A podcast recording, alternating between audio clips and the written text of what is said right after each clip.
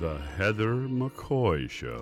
Welcome back to the Heather McCoy Show. Joining us on the line is a musician behind the last song you just heard. His name is Marco Benevento, and his latest album is Tiger Face, and he'll be in town Thursday night, the 31st, at the Mint in Los Angeles. Welcome to the show, Marco.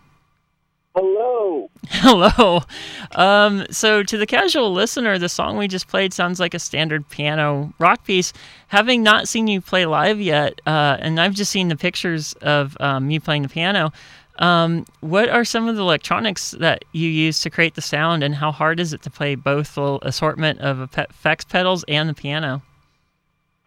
Um, well, I I amplify the piano with guitar pickups, basically. Uh huh. Or um, like they're they're called transducer pickups. They're just like little metal plates, kind of. And um, so I stick a handful of those on the back of the piano, which gives me a quarter inch out on the piano, and I'll run those effects. Um, I'll run the trans, uh, run those pickups into effects, and then the effects in the amps. So I can basically set up like right next to a drummer and be as loud as him or, or louder. Oh and, wow! Uh, you know, we I can get that sort of um, you know delayed or echoed piano sound as well as a distorted piano sound. Um, it's pretty you know it's pretty simple. I can just fly uh, from the East Coast here where I live to the West Coast with a, a box of toys and stuff, and um, you know sort of hot rod the piano when I when I get there for every show, and um, you know we could pull it off like that. Um, and it's been really fun. It's uh, you know, it's like a our music's a blend of you know instrumental um, rock um, and just some you know just some almost like dance, pretty dancey, uh, upbeat kind of tunes. Yeah. that are, that are also instrumental. But, Yeah. Um, you know, it's uh, it's like uh, it's it's more of a upbeat rock show than a jazz show, even though the instrumentation is like uh, you know, piano, bass, and drums. Uh, there's a lot of gear that's sort of surrounding us to fill in the, the, spaces. Yeah, it's it is pretty remarkable about your music that it's hard to describe to people who have never heard it. Um, it's definitely not classical and it's definitely not jazz. And then with my vocabulary, the only way I can describe it is it's like a cross between Sparks and like post rock. But I know that's kind of off too. How do you describe your own sound? Um, I, I just like to me- say that it's instrumental um, piano rock music. okay. um, uh, but it is difficult. You're right. I mean, you know, we do cover a lot of genres in a night. You know, it's it's not. Uh, if you were to scroll through the two-hour set and and listen to it, there's there's a lot of different um, kinds of songs in there, even though they're generally in that same sort of instrumental piano rock category. But the instrumental piano rock category is pretty uh, untapped, I would say. I, I can't think of many bands that are set up like that. So uh, it's really fun to try to um, write more music in, for this sort of configuration. Yeah, uh, when you play touring dates, does your set list lean heavily towards new songs that are, are going to appear on a forthcoming album, or is it a chance for fans to experience your songs that, um, live from your last recording? Uh, for, for this particular tour, it's uh, it's a lot of songs that um, have already been released. Um, so it's a lot of songs from Tiger Face and the record that I put out before, uh, Between the Needles and Nightfall, and the and the, even the two records before that. Oh, So okay. it's kind of a you know it's kind of a mix of all the records. Okay, so um, so w- one of the things is, do you, so do you play a different piano every night since it's such a heavy piece of equipment to move? Yeah, when we do uh, when we fly in to do West Coast tours, we have to um, basically rent pianos every night or play clubs that have pianos in them. Um, but when we tour on the East Coast, because that's where we're from, uh, I have this little portable, if you could believe it or not, if you could believe it, I have this little portable 61 note upright piano um, that's acoustic, Uh-huh. little acoustic um, piano. Um, they made these small pianos back in like the 20s and 30s. Uh, they made them as small for like train cars and bars and stuff Oh, okay. and they're hard to find. But if you find them, they're relatively inexpensive. And um, so I have this kind of mini piano that already has like pickups in it and is already hot rodded basically, so I could just lift it up into my van with just one other person, and uh, we can go on tour with our own piano, which is kind of nice because then you don't have to play. Uh, maybe you know some rooms that have pianos are more jazz rooms, and and we we like to play more rock rooms because we like you know standing room, dancing room, uh, uh, instead of a sit down crowd. So it's nice to be able to bring your own rig and do it your, that way. But when we play um, when we fly out west, yeah, we basically have to um, rent pianos or just play clubs that have pianos, and I'll just kind of move the gear from show to show. Yeah. Do you have have do you collect pianos, or how many do you have in your collection? If so. Oh goodness. Well, I have a I do collect pianos, so I do have a lot, and I've been especially collecting those smaller pianos because they're pretty hard to find. So I always grab them whenever I can. I have about five or six small pianos, and you know two or no three, you know normal sized pianos, and then a handful of uh, keyboards, uh, tack piano, and a bunch of uh, Wurlitzer, and an Optigan, and a Hammond organ, and a clavinet, and all sorts of stuff, guitar amps and drums, and I got a little studio in my place, so I like I got a lot of stuff. yeah, yeah. Being a solo artist, uh, how many musicians do you usually tour with on the West Coast? I tour with two other musicians. I tour with a bass player and a drummer. Oh, okay. And myself, and then we bring out our sound guy and our lighting guy. Oh, okay. You are based in Brooklyn. How often do you come out to the West Coast?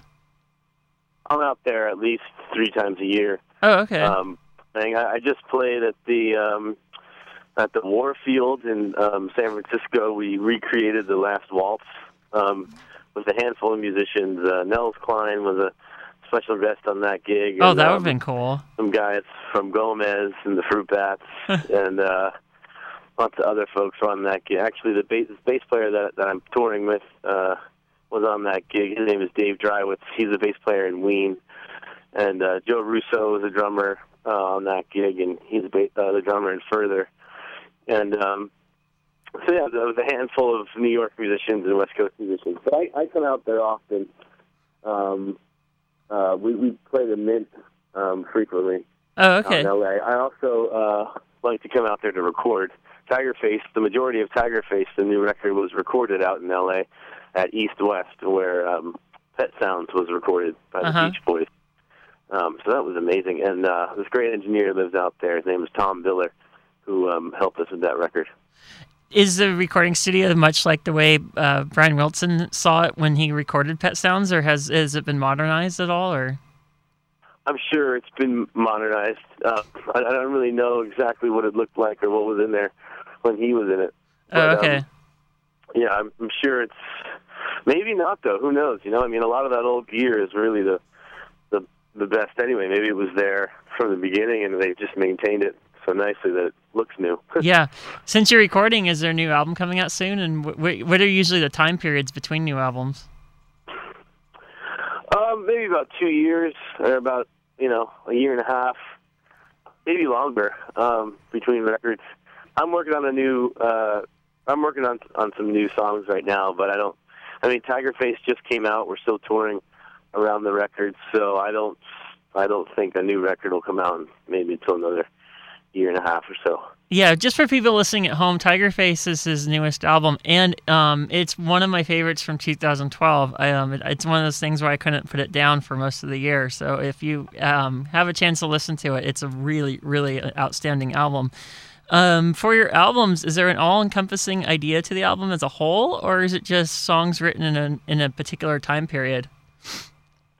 It's basically songs written in a particular time period. Um, yeah, I uh, I don't really have a like a theme uh, that's kind of running throughout a record, which is maybe something that I might get into for the new record. Just uh, try to have some sort of record that's almost like you know each song sounds like it's on that record versus um, you know kind of a category of of sounds and songs. Um, which I don't mind. I mean, I, our our show, like I mentioned before, is very all over the place, and we have different styles, uh, um, you know, that we're covering. You know, maybe like maybe like some upbeat dance numbers, and more of like a maybe a pensive melodic kind of rock song or something. But um, yeah, it's pretty it's pretty like song to song focus.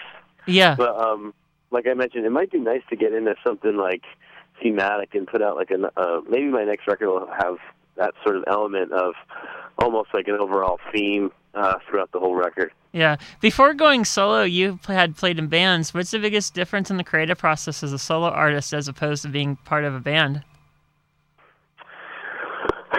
well, um, I guess there's a lot of similarities where there's always that moment where it's just you kind of coming up with an idea in your own place, uh, whether that be in your studio or on the airplane on the on the way to the gig. There's always a moment where you're kind of writing an idea yourself. Um, um, the difference between doing it yourself and then collaborating with a band is that eventually, if you do it with a band, you eventually play your idea for people, the other guys in the band, and maybe they have ideas of how the song should go, and you kind of all work together to um, kind of agree upon a place where the song should go. And um, you know, sometimes that could be great, uh, and sometimes that can be slightly like uh, infringing on, on on what you think you're gonna get at. but um, you know, in the end, everybody bends and uh, um, and kind of you know you make something that's great. Um, so then the other side of it is if you just do it all yourself, you're just you're you don't have anybody to bounce it off of. Um, sometimes it might take longer, um, but sometimes uh, it might wind up kind of exactly how you wanted it to go without anybody, um, you know, kind of steering the song in another direction that you might not want it to go. But you know, I think all in all, it's uh, it's great to collaborate with folks and um, to play your ideas for other people and see what they have to say. So you're not just your own judge. It's it's kind of it's actually kind of hard to write, to do it all yourself. Um, but um, but it's really rewarding. Uh, both ways are. Yeah. So, um, What got you interested in playing piano to start with? um, I just took piano lessons as a kid, you know, and uh, you know, classic lessons. I took them with my brother, and you know, I I kind of liked them, and just wound up doing it a little longer. Uh, but some somewhere along the line, when I was like twelve, um, I heard like synthesizers and drum machines. Uh, I heard about the Moog synthesizer, and um, I just got really into um, that sort of thing. And I got I had like a when I was little, basically when I was in like elementary school or um, even yeah at seventh and eighth grade. Um, I got a four-track recorder and like um, a Casio keyboard and like a, an older Korg keyboard, a Korg Poly Six, and uh, which is kind of uh, an older Korg from the late '70s. And so it's a kind of analog. Oh, it's not kind of analog. It's definitely analog. So I liked um, putting the headphones on and um, recording in my room and just messing around with sound. I think that was, you know, that's kind of when I look back on it, it's kind of like what I'm doing now, but just in a bigger, um, you know, almost more more uh, professional version of it. You know. Yeah. Um, but uh, but yeah, I I got really into jazz at Berklee College of Music, um, and I stayed there for four years and really and really worked worked hard at getting to be a better player, uh, and even moved to New York City, went to all the jam sessions, and tried to uh, start a jazz trio. But um, my the roots of rock slowly started to come out, uh, started to come back out, I should say, for me um, in like 2000, and uh, you know, kind of realized that I'm I was gonna do something different than just say jazz. Um, so now it's just kind of evolved into this modern, you know, rock thing. I don't even know how to describe it. yeah, I don't either. Uh, your sound is so unique that. Um, what type of music did you listen to as a kid? I mean, I listened to a lot of the classic stuff. You know, I love Zeppelin and uh, I love the Beatles, and um, but I liked. Uh, I got into the meters. This record called "Look-Ka Py Py." I got into the Hammond organ a lot, and um, uh, I really liked um, this kind of quirky band off of Sub Pop, the label Sub Pop. They're Yeah. called Combustible. Uh, they're called Combustible Edison Oh, I remember that. and I think they were out, out of Boston. But um, I liked I liked the sort of sound thing that they had, the weird organ sound and the tremolo guitar and the really loungy kind of sound about them. Um, you know, but then I also liked the the heavy stuff, the rock stuff. Um, uh, and then, of course, the jazz stuff. I, I got really into, you know, Miles Davis and uh, and more modern jazz. I like Brad Mehldau quite a bit, the the um, jazz pianist, and even actually took a lesson with him at his house in 2002. But um, yeah, I listen to all sorts of stuff. Uh, I, I I definitely I definitely liked um, all all sorts of different styles, even classical music. Yeah. Uh, you recently started your own label, the Royal Potato Family. How did you come up with the name for the label, and what was the inspiration behind starting it? Well, the name came from a joke that Bob Dylan told our drummer Matt Chamberlain. Uh, at the time, Matt was doing a lot of touring with us, um, and Matt lives out in L.A. now. As a matter of fact, um,